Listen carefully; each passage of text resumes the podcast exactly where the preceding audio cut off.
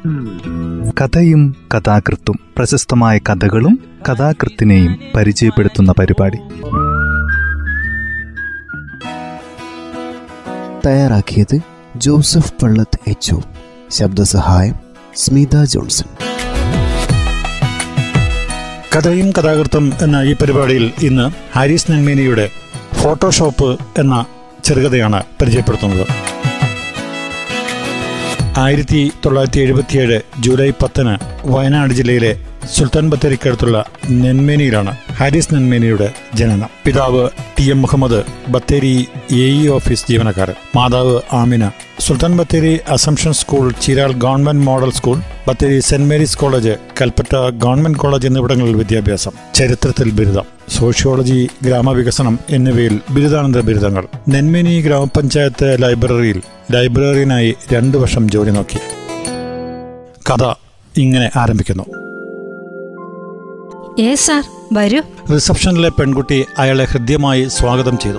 കവാടം മുതൽ reception counter വരെ നീണ്ടുകിടക്കുന്ന കാർപ്പറ്റിന്റെ പതുവതുപ്പിലേക്ക് കാലൂന്നിയ നിമിഷം തന്നെ മുഖം നിറയുന്ന ഒരു ചിരിയുമായി അവൾ പരിവർത്തനപ്പെട്ടത് അയാൾ നിരീക്ഷിച്ചിരുന്നു. എന്താണ് ചെയ്യേണ്ടത് sir photo designing visiting card കൗണ്ടറിന് മുമ്പിലെ കസേരയിലിരിക്കാൻ കൈ ചൂണ്ടിയതിനിടെ അവൾ ചോദിച്ചു.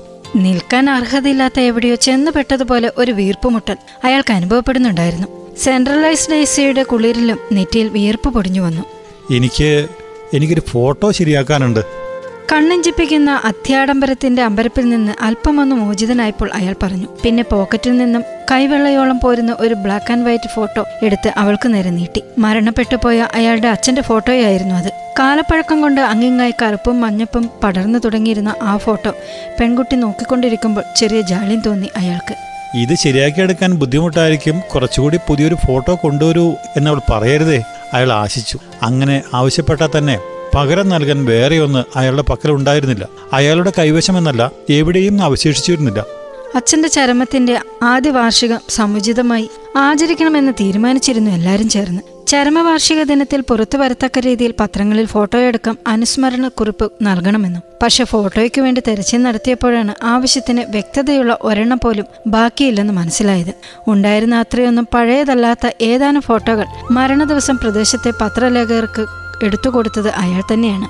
അവ പിന്നെ തിരിച്ചു കിട്ടുകയുണ്ടായില്ല. പഴക്കമേറെയുള്ള ഈ ഫോട്ടോ തന്നെ പഴയ ഏതോ ആൽബത്തിൽ നിന്ന് കണ്ടെടുത്തത് തലേന്നാൾ മാത്രമാണ്. ഓക്കെ. ഇതൊന്ന് ടച്ച് വർക്ക് ചെയ്ത് പ്രിന്റ് ഇടണല്ലേ അതേ എന്ന് പ്രതീക്ഷയോടെ അയാൾ അവളെ നോക്കി. ശരി സൈസ് പറഞ്ഞോളൂ. റിസപ്ഷൻ ക്യാബിനിന്റെ ചുവര് മുഴുവൻ ഫോട്ടോകൾ പതിച്ചിട്ടുണ്ടായിരുന്നു.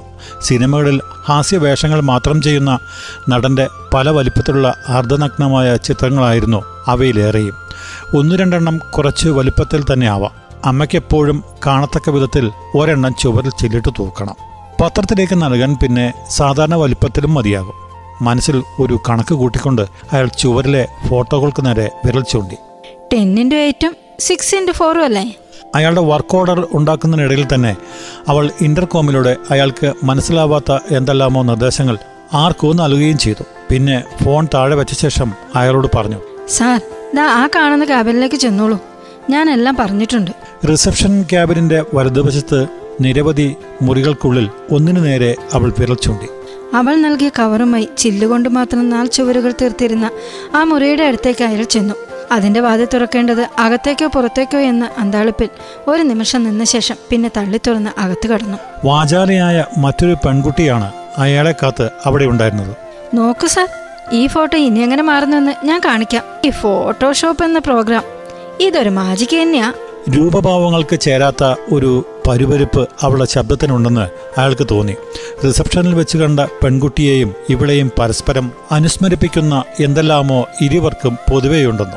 അതിനകം സമരസപ്പെട്ടു കഴിഞ്ഞിരുന്ന എ സിയുടെ സുഖശീതളമയിലിരുന്ന് അയാൾ ചുറ്റുപാടുകളിലേക്ക് നോട്ടം വായിച്ചു തൊട്ടു തൊട്ടുള്ള കാബിനുകളിലെല്ലാം പെൺകുട്ടികൾ തന്നെയാണുള്ളത്. ഓരോ മുറികളിലേക്കും കയറിപ്പോവുകയും ഇറങ്ങിപ്പോവുകയും ഇറങ്ങി വരികയും ചെയ്യുന്നുണ്ട് മാന്യവസ്ത്രധാരികളായ ആളുകൾ. താൻ മാത്രം നാട്ടുവേഷത്തിലാണല്ലോ എന്നൊരു അപകർഷം അയാൾക്ക് തോന്നുകയും ചെയ്തു. നമുക്കാദ്യം ഈ കറുത്ത പാടുകൾ റിമൂവ് ചെയ്യാം. സ്കാൻ ചെയ്ത് കഴിഞ്ഞ ഫോട്ടോ അയാൾക്ക് മടക്കി നൽകുന്നതിനിടെ അവൾ പറഞ്ഞു പിന്നെ ചക്രങ്ങളുള്ള കസേരയെ എഴുന്നേൽക്കാതെ തന്നെ ഉരുട്ടി നീക്കി കമ്പ്യൂട്ടർ സ്ക്രീനിനോട് കുറച്ചുകൂടി ചേർന്നിരുന്നു. പിന്നെ രോമകൂപങ്ങൾ പോലും ദൃശ്യമാകുന്ന വ്യക്തതയിലേക്ക് ചിത്രത്തെ വലുതാക്കിയ ശേഷം കറുപ്പും മഞ്ഞയും പടർന്നിരുന്ന ഇടങ്ങളിലെല്ലാം വെളുപ്പിന്റെ വിവിധ ആകൃതിയിലുള്ള കഷ്ണങ്ങൾ അടർത്തി വെക്കാൻ തുടങ്ങി. ഫോട്ടോയെ ആകെ മൂടിത്തുടങ്ങിയിരുന്ന കറുപ്പ് ക്രമേണ അലിഞ്ഞ് അപ്രത്യക്ഷമാകാൻ തുടങ്ങി.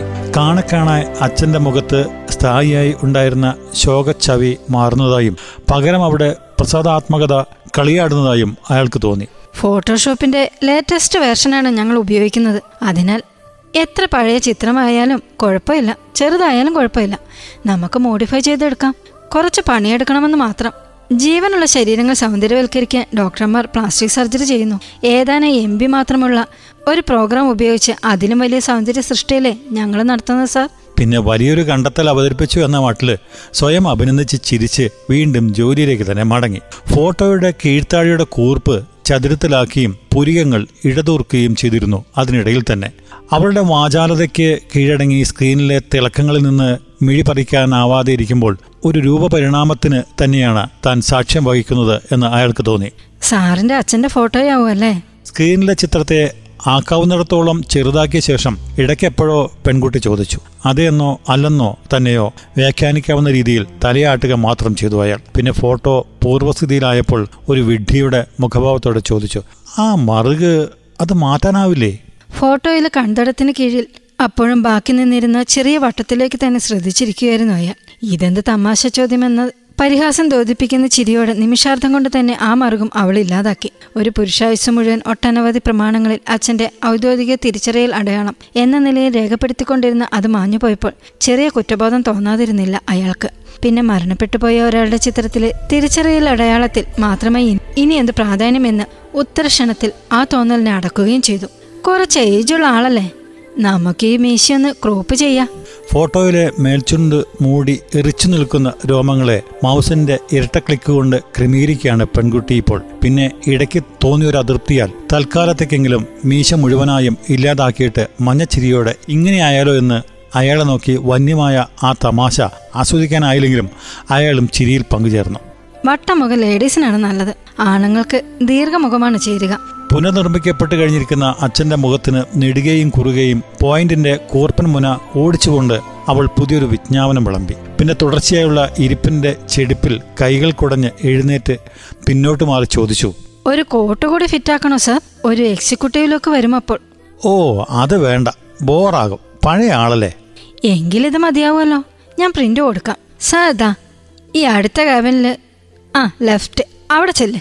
ഔട്ട്പുട്ട് അവിടെ നിന്ന് കിട്ടും. ഓക്കെ ആരാധനയോ നന്ദിയോ എന്ന് തിരിച്ചു വായിക്കാനാവാത്ത ഒരു ചിരി അവൾക്ക് നൽകിയ ശേഷം അയാൾ പുറത്തു കിടന്നു.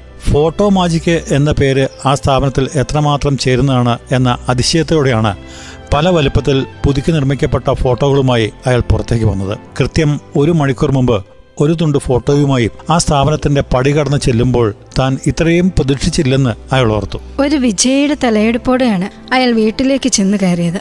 മരണ ദിവസം അച്ഛന്റെ അവസാന ഫോട്ടോകൾ നഷ്ടപ്പെടുത്തിയതിന് ഏറെ പഴികേട്ടിരുന്നു അയാൾ. ഇപ്പോഴിതാ ആ പിഴവിന് താൻ പരിഹാരം ചെയ്തിരിക്കുന്നുവെന്ന ഊർജവും ഉണ്ടായിരുന്നു അയാളുടെ ചലനങ്ങളിൽ. പട്ടണത്തിൽ ഇങ്ങനെ ഒരു സ്ഥാപനം തുറന്നിട്ടുണ്ടെന്ന് രണ്ടു ദിവസം മുമ്പ് അയാളോട് പറഞ്ഞത് കമ്പ്യൂട്ടർ സയൻസ് വിദ്യാർത്ഥിയായ ഇളയ മകനാണ്. അങ്ങോട്ട് പോകാൻ തീരുമാനമെടുത്തതിൽ അയാൾ തന്നെ തന്നെ അഭിനന്ദിച്ചു. അതിവിശിഷ്ടമായ ഒരു വസ്തു പോലെ പൊതിഞ്ഞു വെച്ചിരിക്കുന്ന ഫോട്ടോകൾ നാടകീയമായാണ് അയാൾ പുറത്തെടുത്തത്. ബലിയിടാൻ പോകാൻ നേരത്തെ എത്തിയിരുന്ന ബന്ധുക്കളുടെ വലയിലായി ഫോട്ടോകളെല്ലാം. കുട്ടികൾ അതിനായി പിടിവലി കൂടി.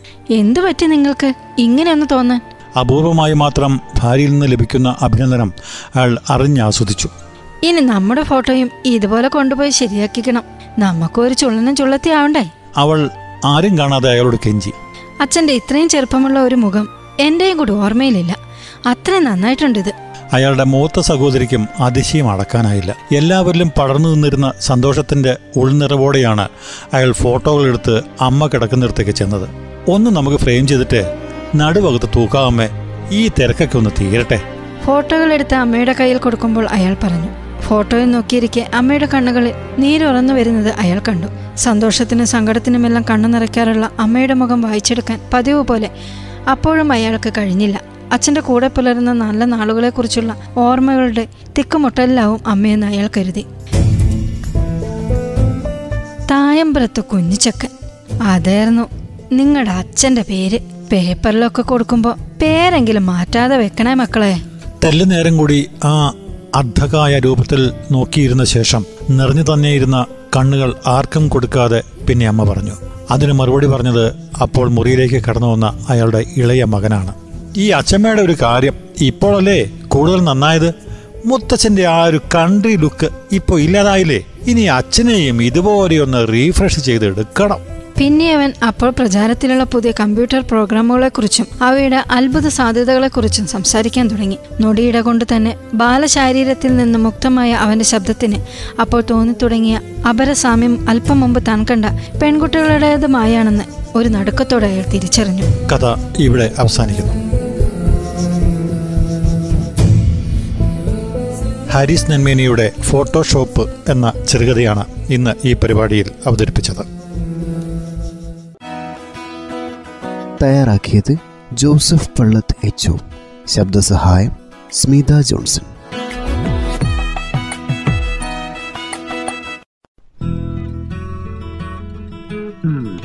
കഥയും കഥാകൃത്തും പ്രശസ്തമായ കഥകളും കഥാകൃത്തിനെയും പരിചയപ്പെടുത്തുന്ന പരിപാടി.